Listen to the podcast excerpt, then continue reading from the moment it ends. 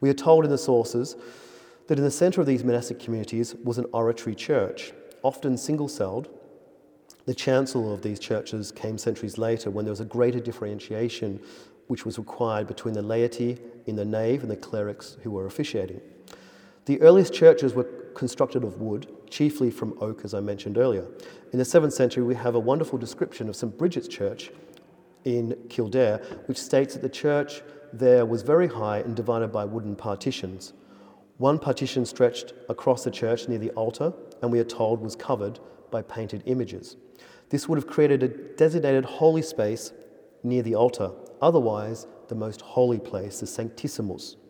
Another partition divided the floor of the church into two areas. It appears that women and men entered this partition from different doors and were segregated within the church. The description also says that at, that at on either side of the altar was interred the remains of St. Bridget, its renowned foundress, of course, and Conleth, her bishop. The description also mentions that such was the popularity of Kildare that it became a civitas, or a city, whereby many people flocked to live around the monastic site. In another detailed account, we can glimpse the inside of an early medieval oratory and its type of construction. According to a description that features in a rather enigmatic Latin work known as Hisperica Famina, which was written perhaps in the 660s, a wooden oratory church was, and I quote from the source, fashioned out of candle shaped beams. It has sides joined by four fold fastenings. The square foundations of the said temple gave it stability, from which sprung a solid beam work of massive enclosure. It has a vaulted roof above, square beams are placed in the ornamental roof. It has a holy altar in the centre, on which the assembled priests celebrated the Mass. It has a single entrance from the westerly boundary, which is closed by a wooden door that seals the warmth. These descriptions of early churches begs the question as to how large were these early monastic communities, and did they base themselves off a standard design, a standard model? Were the buildings derived from a standard model that had been adapted to Irish conditions, or were they simply copied from elsewhere? An early poem suggests that a church community was often cons- consisted of 12 clerics. This was probably idealized in that it mirrored, of course, the 12 apostles. The poem gives us a useful description of the size of a church in that it should accommodate six clerics on either side of its walls whilst reciting the Psalter. And I quote the poem Four files of three, or three of four, to give the Psalter forth, six to pray by the south church wall, and six along the north. According to a 15th century vernacular text, The Miracles of St. Senan, the community at Inish, Inishkahig, or Scattery Island, two centuries later, in about the 13th, two centuries earlier, about the 13th century, was envisaged, envisaged to have consisted of seven score psalm singing elders in a household with great courses, without ploughing, without reaping, without drying, without any activity except study. What is interesting with this reference is that the last sentence, which shows that reverence towards study.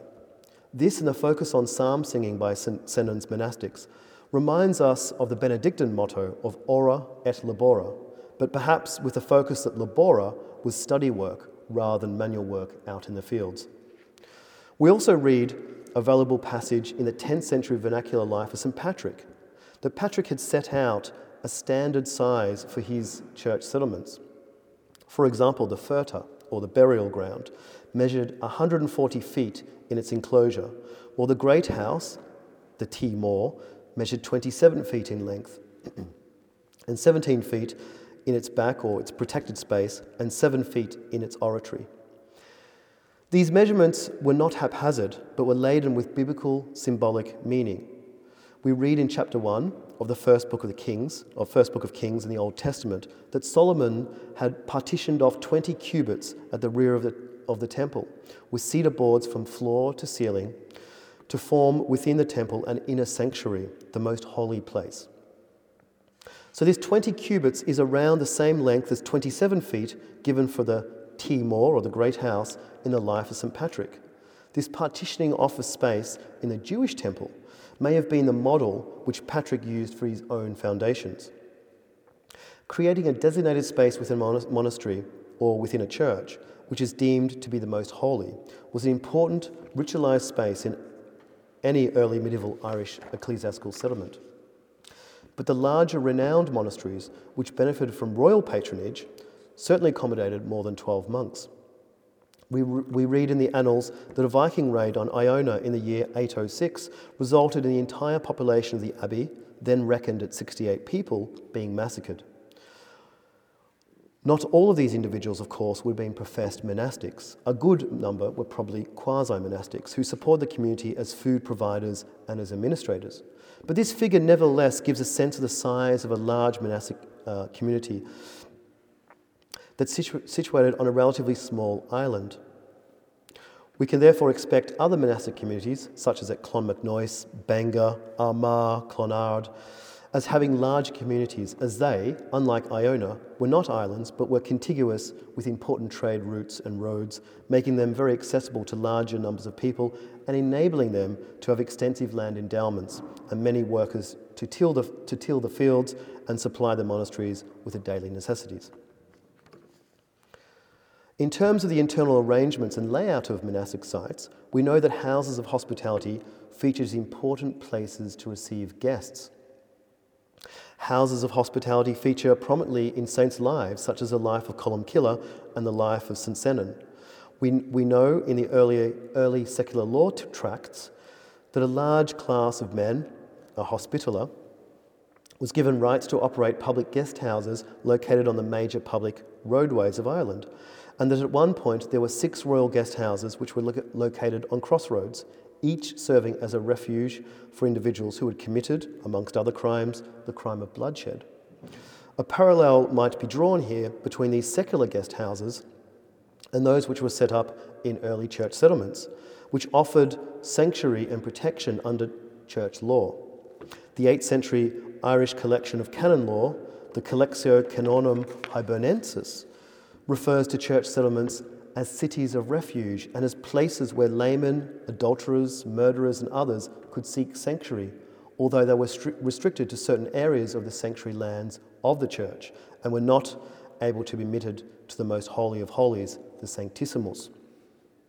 We know from other texts that a key official in the monastic community was a guest house keeper, and a reference to, to such a keeper in the monastery of Armagh suggests that he enjoyed a relatively high status. Guest houses were kept by St. Senan his, at his community in Kilrush, and which are referred to in a series of 14th century poems as having been built by the pious Eichenach, who was portrayed as the protector of Senan's rights. The responsibility of, of the Eichenach, or uh, of administrators, in building church, uh, in, in, in building guest houses, mirrors the set of obligations stipulated in the 8th century rule of St. Patrick, which states that the Eichenach are to, refor- are to enforce provisions regarding the upkeep of the church, including its physical fabric and its graveyard. So their role as, as, as building and maintaining St. Senan's guest houses is congruent with other types of activities expected of the Eichenach as church administrators. The vengeance of St. Senan is palpable where, in a poetic exchange with another famous Clare saint, Inanwi, the patron of Kilnaboy, St. Senan retorts that his abbots would be cursed if they abandoned their role of looking after his guest houses, or if they diminished the renown of his hospitality. The keeping of hospitality was therefore considered an important duty of a monastery, and there was probably an element of prestige for the monastic community to be able to operate a guest house and render hospitality to pilgrims and clerical guests. We shall now focus our attention on the landscape of the monastic community. Landscape is important as it too was ordered in a specific way. Recent scholarship emphasizes the deliberate ordering of some of the larger monastic sites, such as Iona, so that they symbolically reflected the Holy Land and its important sites. In this context, one wonders if such an approach was undertaken by the, sometime after the late 7th century when Adomnán, the ninth abbot of Iona, wrote a fascinating work about the holy places of Jerusalem and the Holy Land. Turning specifically to the lands and the setup of the church, the church lands of Irish monasteries, many of which were donated to the church over centuries by royal benefactors, were called in Irish Tarman, which denotes sanctuary. We sometimes we know something of these Tarman lands because the word has been preserved into modern times, often anglicised as Terman, and is found adjacent to ancient church sites. We also have 17th century writings that record the extent of some of those Tarman lands, which had survived as parcels of church land down to that time, including indeed a writing from the 7th century Bishop of Killaloe, John Ryder, who was based here, which records such lands in his diocese at that time as Tarman lands. A schismatic plan of a monastery has been preserved in the 8th century book of Mulling, in which it shows that some communities marked out their Tarman lands, and they were marked out by crosses in order to show, these are high crosses, in order to show what was the Tarman land of the church and what were secular lands. So, the marking out of church settlement lands with crosses finds support also in the 8th century Irish canons, the church canons.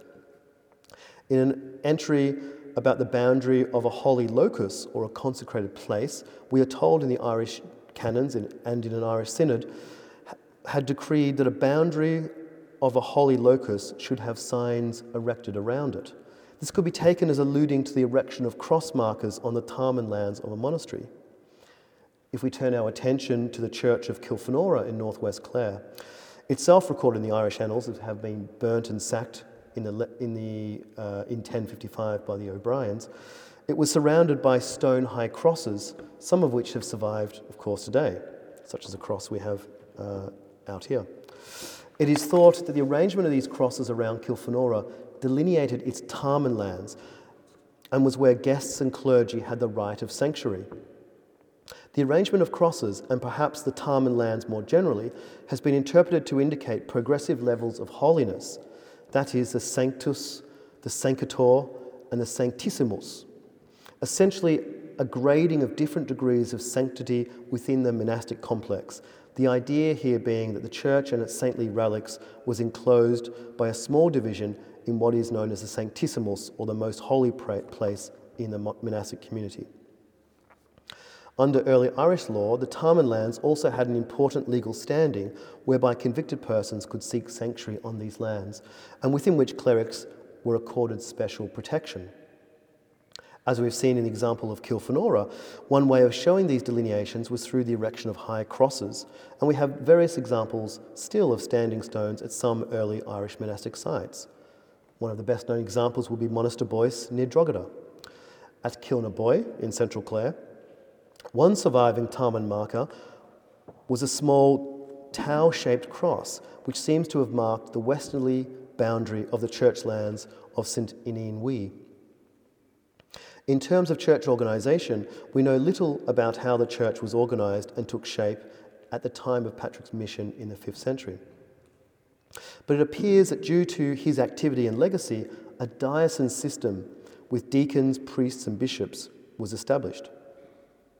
This is not surprising, as it would have reflected the organisation of the church in the Roman Empire, and especially in its urban areas, which Patrick was familiar. We know from early church synods that their decrees, and from their decrees, that the diocesan system expanded over the centuries and that bishops had an important place in ruling over territorial dioceses.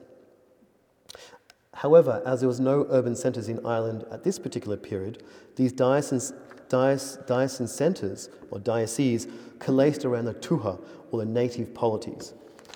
However, by the 8th century, the diocesan system appeared to be unworkable in the decentralised Irish social and political context, and instead, what then emerged was a hybrid system whereby monastic communities tended to be the main, although not the only locus of church activity. Many of these monasteries were headed by an abbot, who sometimes was also a bishop. Some historians have viewed the Irish church from the 8th century as being an exclusively monastic church, but this is missing the point. We have clear evidence in synodal decrees and elsewhere that bishops were still important sources of authority and presided over those synods and were required to ordain priests and consecrate churches and undertake other episcopal functions. And in terms of authority in the Irish church, it's stipulated in the 8th century uh, collection of Irish canon law that if matters couldn't be resolved at a local synod or by local bishops, then they were to be referred to the Pope, as patriarch or as head of the Western Latin Church. We see this in a letter to Pope Innocent I, sent by an Irish cleric, Cuimín, in the year 633. His letter was sent because the Irish Church Synod could not resolve the issue regarding the calculation of the date of Easter. Cuimín's letter was seeking to understand the practices of the Universal Church, and shortly after this, the southern churches in Ireland adopted the Roman calculation. The northern churches, led by Iona, took longer, perhaps about a century or so, to accept the new calculation. So, this period of consolidation of the early Irish church saw a growth in the primacy of three particular sees that is, Armagh, Kildare, and Clonmacnoise. And these three sees emerged with claims to authority within their respective territories. Iona emerges as a leader of the northern churches, and its reputation spread as far as Northumbria in northern England and farther beyond, partly due to the great reputation of Columcille, its 6th century founder. It was at Iona that the earliest Irish annals or chronicles were kept, a practice which then spread to other monasteries in Ireland and had far reaching consequences for the recording of Irish history. In fact, in Western Christendom, the Irish appear to have been the earliest to establish a monastic chronicle which recorded obituary notices, as well as key events, especially relating to politics and the church. It is thought that a collection of annals were first compiled from the 6th century at Iona, perhaps directly as a result of St. Columcille himself or one of his immediate successors. And these continued down to the 10th century, when at that point a number of annals continued as separate narratives, such as those which we now call today the Annals of Innisfallen, the Annals of Ulster, the Annals of Clonmacnoise, and others. So I'm going to briefly touch on an important aspect of the early Irish Church that is sometimes ignored or glossed over by historians. That is the issue of belief. We can state unequivocally that the fundamental beliefs and praxis of the Irish Church were very much in line with the Universal Church. So we see in some of the earliest writings from the Irish Church such as the First Synod of St. Patrick, which was maybe 6th century, the laying down of church canons, many of which display the type of concerns that we find in churches elsewhere. In these writings, there is little evidence of what we might deem as heresy or heterodoxy. Considering Ireland's distance from other centres of Christianity, it's perhaps remarkable at how orthodox the Irish were at that period. It may have indeed been their consciousness of being so distant from major centres of Christianity that the Irish were so keen to follow universal church practice. We have much evidence, more than anywhere else north of the Alps in Europe, that in the Irish church canons, the Irish clerics were very well read um, in terms of the patristic fathers, in terms of biblical exegesis, and they were very well versed in biblical history. So it's not the case the Irish were somehow remote from centres of learning and scholarship. For example, important texts such as Eusebius's History and Isidore's Chronicles and Etymologies, all of these were very much circulating in the Irish church, much more indeed than in churches in Northern Europe at the time. So, when we think about belief, the main point that I want to make here is that the Eucharist was central to Irish theology, just as it was in the Universal Church. The real presence in the Eucharist is referred to in the 8th century poems of Blathmac, which were composed by an anonymous cleric, but which focus on the life, crucifixion, and resurrection of Christ.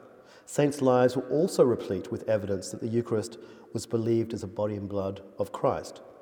The Irish seem to go to some length in, in, in making that a central tenet of their theology.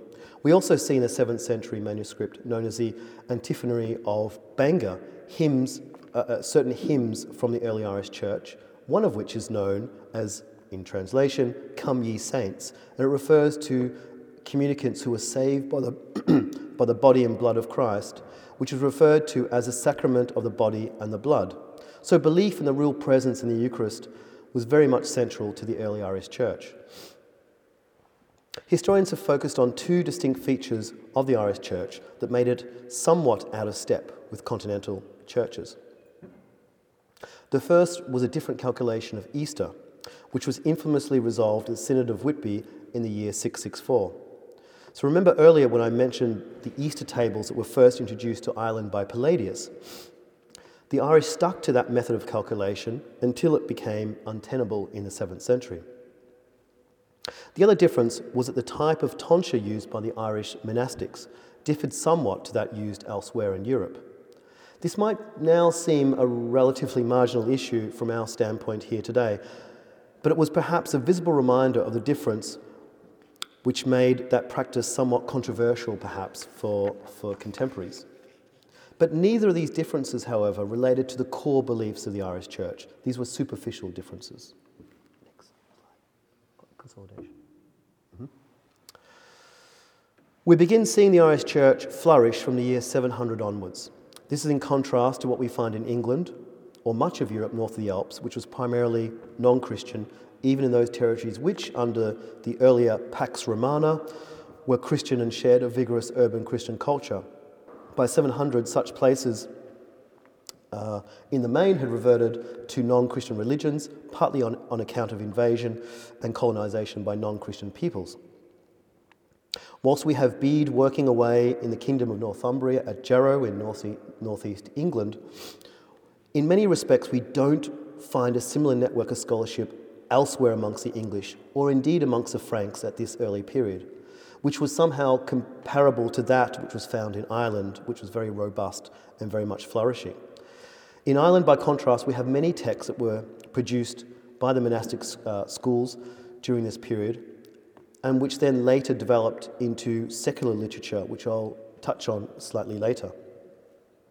From around the year 700, the church expanded significantly in Ireland, and by virtue of this, we have a corpus of evidence for its activity. One reason for the expansion was that many churches began as proprietary churches, which means that they were founded by a lineage group to serve that particular group. In a kin based dynastic society, which Ireland was at this period, this type of foundation was common, it was incentivised under early Irish law, which vested property rights collectively in the kin group, not in the, in the ind- in individual. This means that if they donated land to the church, the entire king, kin had to consent to its alienation. And therefore, what we often find is that whole families held their land from the church, whilst also providing the clergy. This practice continued in various ways right down to the 17th century. And we find many Irish surnames connected to the church or its lands through such a process. My own surname is an example of this. Other names such as McTuggett, McNab, O'Cleary, Mannix, Minock, O'Meara also show their connections to the church. The earliest records of land donations to the church are found in charter material dating from the second half of the 7th century and copied into the Book of Armagh. By encouraging families to set up monasteries on their land, the church mitigated the difficulties involved in alienating land belonging collectively to the kindred.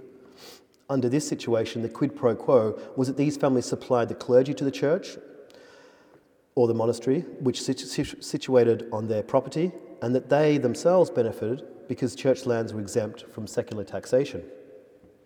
This arrangement appears to have been attractive for lineages who were losing political power.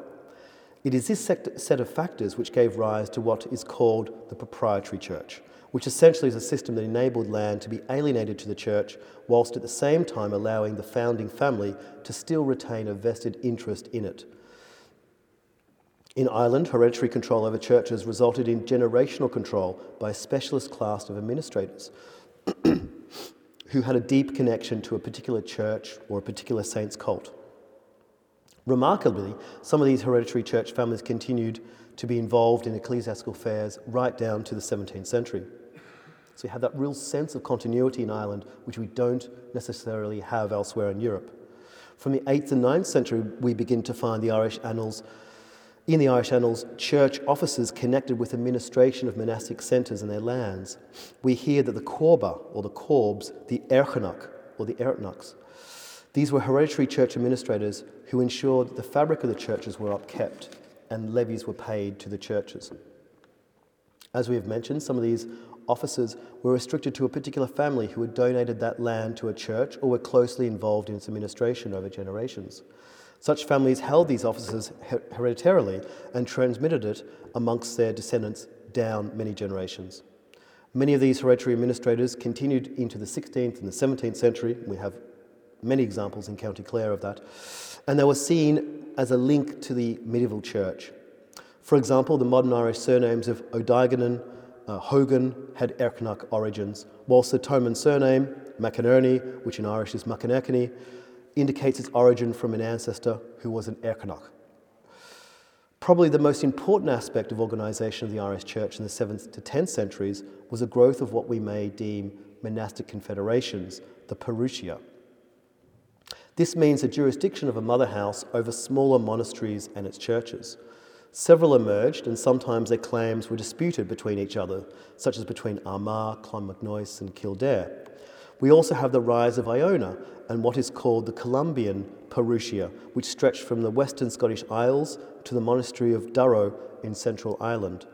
Some of these Paruchia, such as what I just mentioned, were very much far flung networks linking monastic houses between Scotland, northern, the northern part of Ireland, even into the central part of Ireland.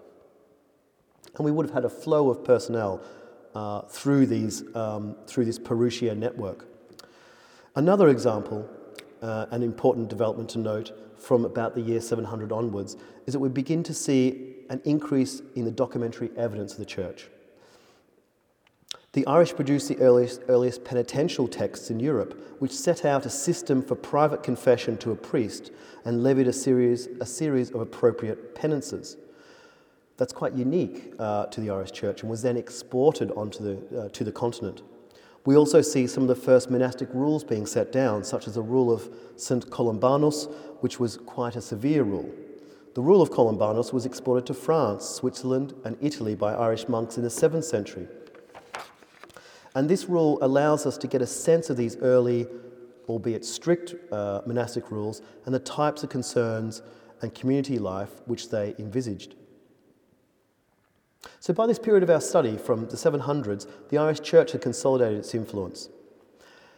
And al- although of a later period, perhaps around the 9th century, we have a poem written in Old Irish in a compilation called the Martyrology of Angus, which sort of sets out uh, a metrical listing of, of, of saints and the feast days of saints. This poem also talks about the downfall of heathendom and it might be considered perhaps as a window on the conversion process of the earlier centuries. The fact that this poem was written in the early 9th century shows that the institutional church was very much confident uh, both of itself and its own standings in society at that point. I will voice a handful of verses translated by Frank O'Connor, which speaks of this self confidence contained in that 9th century poem. Navan town is shuttered, ruins everywhere. Glendalough remains, half a world is there. Old haunts of the heathen, filled from ancient days, are but deserts now where no pilgrim prays. One further thing to say about the conversion process is that about that about, I suppose, a role of technology and management in making the church a pivotal element in the economy, the political, and the daily life of people. So, a reoccurring question in the study of conversion is whether arable farming was more associated with the church than pastoral farming, pastoral um, uh, pursuits. The idea here is that churches tended to be exploiters of cereal production, which conferred on them greater agricultural surplus and thus economic power.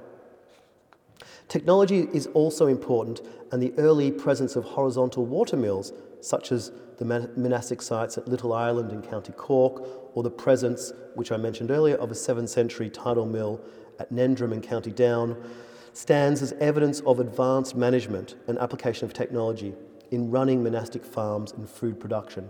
Again, the Irish were leading in this. This is very important, this, this point that the technology of, these, of, of, of some monastic sites in Ireland was very much advanced in that, in that early period. We don't know how much any of this actually helped the conversion process, but the weight of evidence seems to point to efficient management and application of new technology, much like the Cistercians would do in later medieval Europe, which improved the prestige and the standing of the church economically.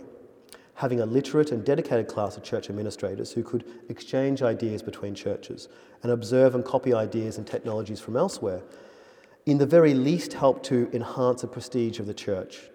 One positive externality of this activity might have been the ability to gain greater converts as this mix of dedication, know how, and mission virtuously combined to impress new converts and ensure that the church was an institution here to stay.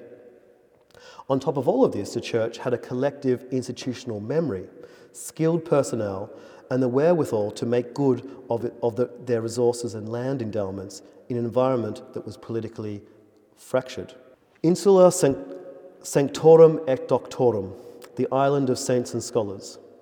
This reference was first written by Muriel Scotus, an Irish monk in the 11th century in what is now Germany, and it sums up the period rather pithily, albeit with some slight exaggeration. Ireland's Golden Age produced three great saints who were very influential in changing the course of Irish, and in the, in, and in the case of Columbanus, European history. Whilst I cannot do justice to their legacy here, I shall endeavour to give but a thumbnail sketch of each of these three saints. The first to mention is Columcille, who died in the year 597. He was a native of Donegal and was born into a royal family. He was a poet and was well acquainted with the native tradition of poetry and seanchas. He got into a dispute with St. Finian about the copying of a manuscript. Some people call this the first copyright case in history. And due to the ensuing tensions, he exiled himself to Iona in western Scotland, where he established, of course, a renowned monastery and scriptorium. There exists a Latin Psalter from the 6th century, which is believed to be in the hand of Columcille himself. It was preserved as a reliquary shrine and was taken into battles by the O'Donnells, who claimed Columcille as a distant ancestor. The, for this reason, the reliquary uh, shrine became known as a Cathach, meaning the battler. We can learn a lot about monastic life at Iona from the biography of Columcille, the Vitae Columbae. In this, we learn that the saint was skilled in time reckoning, what is now called computus, or the calculation of time through mathematics and astronomy especially important for ascertaining the date of Easter, so that the liturgical calendar was correctly followed. This was very much a concern amongst the Irish at this period. We also learn from the poem the Amra Columcille, or the Canticle of Columba, a poem possibly dating from the 7th century. The Columcille was skilled in the books of law and that he had lent the scriptures amongst the schools, a reference which, which implies that the Columcille had a teaching role. He's lending scriptures, he's giving them to other monasteries. What is perhaps more impressive in that canticle is a claim that Columcille mastered Greek grammar. This is a very significant claim, although it could simply be a claim without foundation. However, it does reflect the interests taken by the Irish in this early period about understanding the three sacred languages, which is Greek, Hebrew, and Latin. And it also says something about the Irish interest uh, in etymology, and not only in Greek and Latin, but also in Irish itself. The Vitae Columbae, or the life of, of Columcille, is probably the best evidence that we have of the workings, the inner workings of an Irish monastery. It tells us about the keeping of houses of hospitality for visitors, the herding of cattle, and that one monk was a blacksmith, and that also intellectual work was done through the copying of liturgical books and other manuscripts that was undertaken in the scriptorium. But we also read rather humorous anecdotes. We re- read things such as um, a monk who stood up unwittingly and dropped his book in what was a bucket of water, or another about how a small inkhorn was foolishly tipped over when a visitor came to greet Columcille, and at a moment of embracing the saint, the edge of the visitor's garment spilt Columcille's ink everywhere. So the fact that the Vitae Columbae was written by the ninth abbot of Iona, Adomnán, also a relative of Columcille himself and also from Donegal, confers a degree of credibility to these stories, to what it says about monastic life at that period. The next saint, which I'll briefly touch on, is the same Adomnán who authored the Vitae Columbae. He died in the year 704. He is sometimes known in Ulster under his anglicised name, Eunan. Like Columcille, Adomnán was from Donegal. Adomnán is known for promulgating the first human rights legislation in Europe that specifically protected women and children from the carnage of war in the year 697, he got agreed the law that was known as the Cáin Adomnáin, or in Latin, the Lex Innocentium, to use its Latin term, in the town of Birr in County Offaly. It's a very important um, Saint Adomnán. His writings uh, are, still extant to this day. The third saint is Columbanus, or Colum Bawn, the white dove, who died in the year 615. Born probably in Leinster, he was attached to Bangor Monastery in Ulster. He later moved and travelled to northern France, where he founded a number of monastic houses which followed his own rule.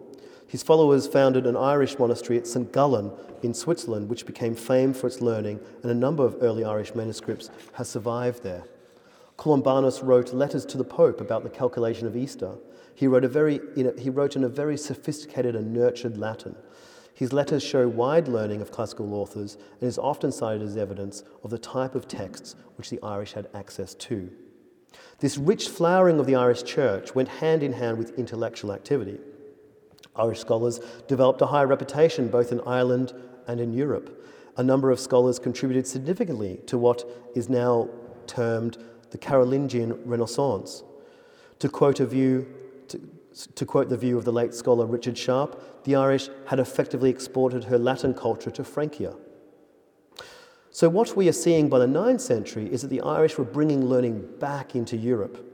The most outstanding Irish scholar of that time of course, was Johannes Eriugena, who died in the year 877, who was regarded as the only scholar in the West who knew Greek properly and authored a number of important philosophical works.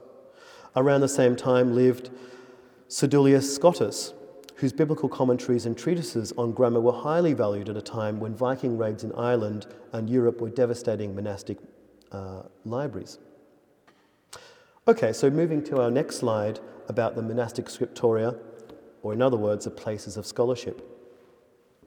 It will be remiss of me not to say something about this great flowering of literary activity and scholarship which I've just touched upon. During the 8th to 11th centuries, many of the most active monastic scholars were located in the Midlands and in South or East Ulster. These tended to be monasteries that enjoyed patronage from leading Irish dynasties and were located on the main trade routes. All this mattered because the wealth of a monastery determined whether it could maintain a scriptorium or not. Scriptoria were very expensive. Just imagine the production of books, that the production of books needed hundreds of calf skins to produce the vellum. I have estimated that the 14th century text, the Caithréim Thoirdhealbhaigh, which was written by the MacCra or the McGrath family, and it's about the battles and the civil wars in, in Thomond here in Clare, probably required about 50 calves to produce that vellum. So such texts could only be produced in wealthy monasteries which, which, with large estates. So during this period, the type of literary production which the monasteries were engaging in was quite diverse. Not only were they undertaking things that we would expect of them, such as biblical studies, they were also recording histories, translating classical texts into Irish from Latin, writing saints' lives, compiling even genealogies of the saints. Saints' genealogies were popular and quite peculiar to Ireland. One reason for this is that a saint's genealogy linked that saint not just to an ecclesiastical foundation, but to a lineage group, to my earlier point about the importance of lineage groups holding church property. So, having a saint linked to both the church and to your own lineage group helps support the claims which were advanced by a particular church or by a monastery. Early writings in Latin included grammatical manuals. It's important to remember that the Irish, the Irish was the first language to be written in the vernacular from about the 550s or thereabouts. We have many writings in Old and Middle Irish, especially from the 10th century, as Latin from that point was, was used less. Not only do we have many survivals of scriptural studies, saints' lives, devotional literature, we also get a mass of secular writings, really important stuff for historians, such as chronicles and genealogies, as well as mathematical texts, alongside native scholarships, native scholarships such as place name studies or Dindshenchas, and, and poetry, filiocht.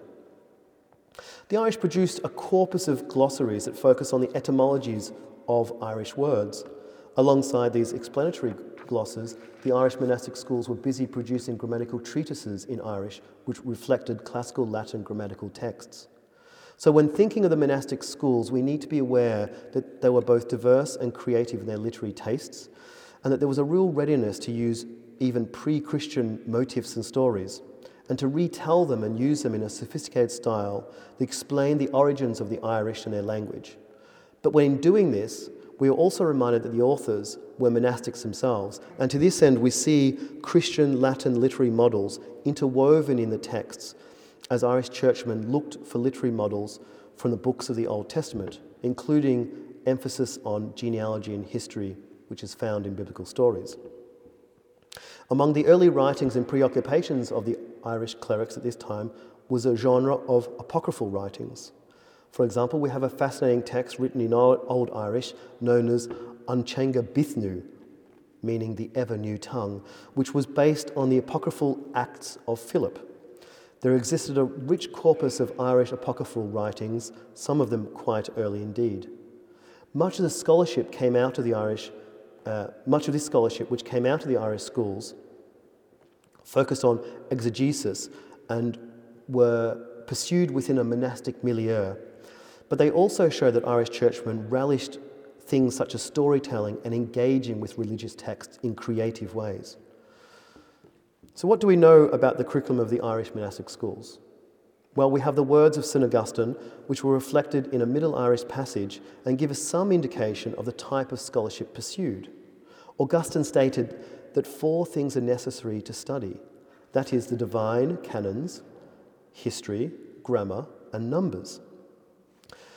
A Middle Irish tract sets down the four divisions of knowledge for the poetic profession, and it says they are canons, grammar, history, and enumerating, or numbering. Although in this context, the canons were the Seanchas Mair, or the native Irish law texts.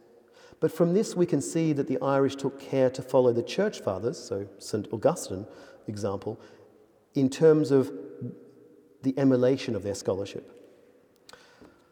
The best known literature, of course, of this period appears not as a dedicated piece of literature per se, but as a humble note found in a 9th century manuscript written by an anonymous monk in what is now southern Germany. It's a lovely poem that compares a monk's scholarship with that of his cat named Gabón. It's possibly known to some of you here today. Just to give you a flavour of the language, I'm going to read out two of the stanzas in Sean Gaeilge. Before I begin, I should confess I'm not an Old Irish language expert, so I stress my pronunciation is approximate. Misha agus Peinn Gabón, kechta natha friach handón, bitha venava shoy fri skellig, moravan van kam am han kurd, caravai sha fos fair gach clú, och malavron le ignu, Ní forhan Jack frim pein gabón, Carad keshin avuk dawn. I and Pangur Bán, my cat, tis a like task we are at. Hunting mice is his delight, hunting words I sit all night. Better far than praise of men, tis to sit with book and pen. Pangur bears me no ill will, he too plies his simple skill. And the poem goes on to say, in, transla- in translation, Tis a merry thing to see, at our tasks how glad are we, when at home we sit and find entertainment to our mind. Oftentimes a mouse will stray in hero Pangur's way. Oftentimes my keen thoughts set takes a meaning in its net. Against the wall he sets his eye, full and fierce and sharp and sly. Against the wall of knowledge I all my little wisdom try. When a mouse darts from its den, oh, how glad is Pangur then! Oh, what gladness do I prove when I solve the doubts I love. So in peace our tasks we ply, Pangur Bán my cat, and I. In our arts we find our bliss. I have mine, and he has his. Practice every day has made Pangur perfect in his trade. I get wisdom day and night turning darkness into light. The monastery where this monk wrote those wonderful verses had a scriptorium and became a seat of learning in Europe. Indeed, its early medieval Irish manuscripts have survived the centuries and they bear witness to the Irish scholarly element in this part of the continent.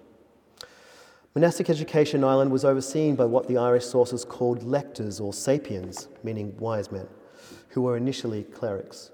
As time went on, the lectors became known in Irish as Farlean, which means a man of learning or reading, in other words, a textual scholar. By the end of our survey, in 11, about the 1100s, many of these men of learning appear to have been secular scholars, although some debate remains about how monastic they were.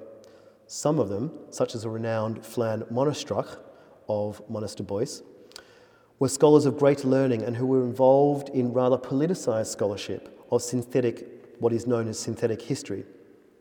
This is history that provided a background to the history of the Irish and how the kings of, of the pre Christian and Christian Ireland ruled who they ruled over, as well as their territories and peoples.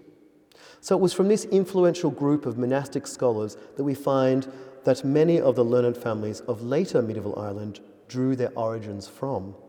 This was not an insignificant development, and the emergence of a bardic lawyer in historian class in the medieval period, which came to attach themselves to the then centres of powers, the, the, courts of the Gaelic nobility, and later some of the even Anglo Norman families, often trace their ancestral origins back to this scholarly monastic class of the 12th century. The fact that we have secular families who are professional specialists in history and law carrying on the compilation of annals right down to the 16th century shows just how much the later Gaelic literati owed their influence and teaching to the pre 12th century monastic schools and its curriculum. At its most simple, this shows us, this shows us in Ireland really about the importance of continuity in the scholarly tradition and how it had very much deep roots. I'm not going to go into any great depth here about the reform of the Irish Church in the 12th century, but it is certainly relevant to our period of study, so I'll confine myself to making just some few headline remarks. Whilst the so called East West Schism in the Church occurred in the year 1054, its implications were not felt in Ireland until much later. And even then, what was primarily felt in Ireland was a Gregorian or Hildebrandine reform, which emerged as a series of changes which aimed to reform and extend the temporal authority of the papacy, as well as implement new canonical laws as regards morality, marriage, and clerical celibacy. The effects of the reform program were felt later in Ireland, but their implementation aside from establishing new hier- hierarchies such as parishes and dioceses, they first come into fruition in the 12th century. These reforms did not result in sweeping the older functionaries of the Irish monasteries completely aside. In fact, many elements of the older system remained, at least at the parish level, down to the early 17th century. For example, the presence of hereditary clerical families, the Earconach, as I mentioned earlier, continued in Gaelic areas into the 17th century when some of them were granted lands and leases on the newly reconstituted lands of the Church of Ireland. The O'Grady's of Tuamgraney were one such example of a family who were granted such leases, as were the O'Flannerys of Clonrush near Whitegate, who held the church lands of Clonrush from at least the mid 15th century.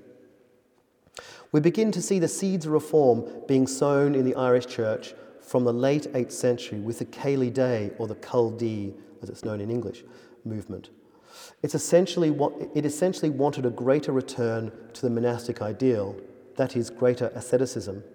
It appears that those monks who wished to follow this movement did so either within existing monastic communities or they went and founded their own communities of stricter observance elsewhere. Their influence was, was spread as far afield as Scotland, but the origins of the movement lay in a set of monasteries near Dublin. In the 11th and 12th century, there was a movement within the Irish Church to preserve some of the best historical and antiquarian writings from the monasteries. These included not just religious tracts, but also large, a large corpus of secular literature, such as tales and histories. We have surviving from this time a, the great compilations, such as the Book of Leinster and the Lebor na hUidre from about the year 1100, and other such great codices in Irish. In these compilations, they have preserved some ancient pieces of Irish literature, such as the An Lá Gabhála Éireann, the Book of the Taking of Ireland, and the Bó Cúailnge, or the Cattle Raid of Cooley. In some cases, we know the attitude of the monastic compilers to these legendary stories. In the Bó Cúailnge, there is appended two colophons, one in Irish and one in Latin. The Irish colophon says a blessing upon anybody who will study the Táin faithfully and who will not add or change it. So far, so normal. But rather, a rather revealing uh, colophon appears in Latin, which goes on to say, and I quote, But I who wrote this history, or rather fables, do not give credence to certain things in this history or fables. For certain things in it are the deceptions of demons. Certain things, however, are poetic fictions. Certain things resemble the truth, certain things do not. Certain things are for the enjoyment of fools. The change of tone between the Irish and the Latin colophons by the scribe is quite stark as it is interesting. It would appear that whilst the monastic scribe gave little credence to, the, to this traditional story, he was nevertheless careful to record faithfully the story itself. It was this respect for the native tradition that permeated the writings of Irish monastic scholars, but who did so through the prism of ecclesiastical and Latin learning. In 1101 and 1111, a series of church synods were held to reorganize the church along lines compliant with the, with the so called Gregorian reforms of the Latin Western Church. This saw the end of the native monasteries and may have been the stimulus for preserving some of their texts and antiquarian writings. In a series of synods, it was decreed that a diocesan system was to be established, and from this time we have the imposition of clerical celibacy the number of bishops was reduced, and as a result, some monastic houses, such as Scattery Island or Mungret near Limerick, lost their episcopal status. Elsewhere, former episcopal sites such as Clonmacnoise were refounded under the Augustinian rule. Indeed, the Augustinian rule was the most popular refoundation for native monasteries. And It has been argued that the Augustinians, who were essentially secular priests and lived in a community and focused on pastoral work, reflected elements of the pre reformed native monasteries. Indeed, the refounding of these monastic sites under the Augustinian rule may have been, at least in some cases, a case of donning new monastic garb, but without much fanfare or change either to, the, to their activities or to the personnel of these monasteries. But a more recent view that has gained traction is that the refounding of monastic sites by continental religious orders, such as the uh, Augustinians, and the creation of new diocesan sees saw quite a significant reorganisation of the older Irish church, which was essentially tantamount to asset stripping. With the Norman invasion of 1169, many lands of the Irish, uh, older Irish monasteries were confiscated and either secularized or re-granted to European monastic religious orders such as the Cistercians and others. From this point, the church in Ireland was reformed, but many ways but in many ways, the pre reform practice and organisation of the church continued, especially in those areas under the control of the native Irish kings. One wonders how much really changed at the parish level. Certainly, the papal decrees on celibacy for parish clergy were ignored, and we have much evidence of this in the 15th century papal letters, which also shows that celibacy was sometimes ignored even amongst monastics such as the Augustinians. One example will be suffice to demonstrate this point. The Augustinian abbey of Clare Abbey was dominated from the late 14th century to the 16th century by clerics of the Clan Cra, or the McGrath, learned family of poets and chroniclers to the Ivrian, or the O'Brien kings. A number of petitions to the papal curia survive from the 15th century seeking dispensations from the sons of abbots who wished to follow a clerical career like their fathers. And it was from this very same family, the McGraths, the number of bishops of Killaloe were drawn from during the 15th century. This serves as just one example of those enduring links between the church and the learned families during the late medieval period. So, for the rest of the Middle Ages, the Irish church was divided into two separate camps, with the counties around Dublin being the church among the English, or the inter Anglicos, and the rest of the country being a church amongst the Irish, the inter Hibernicos. I shall like to bring this lecture to a conclusion. We have touched on a number of broad themes regarding the early Irish church, and we have surveyed 600 years of history. Invariably, this has meant that our survey has been rather superficial, but hopefully somewhat wide reaching. It's my hope that some of these topics discussed here today might encourage you to do further reading and study this extraordinary period of Irish history, for which there is still much to learn from. I shall close quoting the words of Donatus of Fiesole in Italy, who was a 9th century Irish bishop, and whose poem on Ireland brings to life some of the achievements of the early medieval Irish church and its scholars. It shouldn't be lost on us that the poem was composed by one such scholar himself, a bishop, but whose verses were in sophisticated, nurtured Latin, but at the same time whose tradition was resolutely Irish. The noblest share of the earth is a far western world whose name is written Scotia in the ancient books. Rich in goods, in silver, in jewels, cloth, and gold, benign to the body in air and mellow in soil. With honey and with milk flow Ireland's lovely plains, with silk and arms, abundant fruit, with art and men. Worthy are the Irish to dwell in this their land, a race of men renowned in war, in peace, in faith. So that concludes today's lecture on the early Irish Church. Mila Mahagat.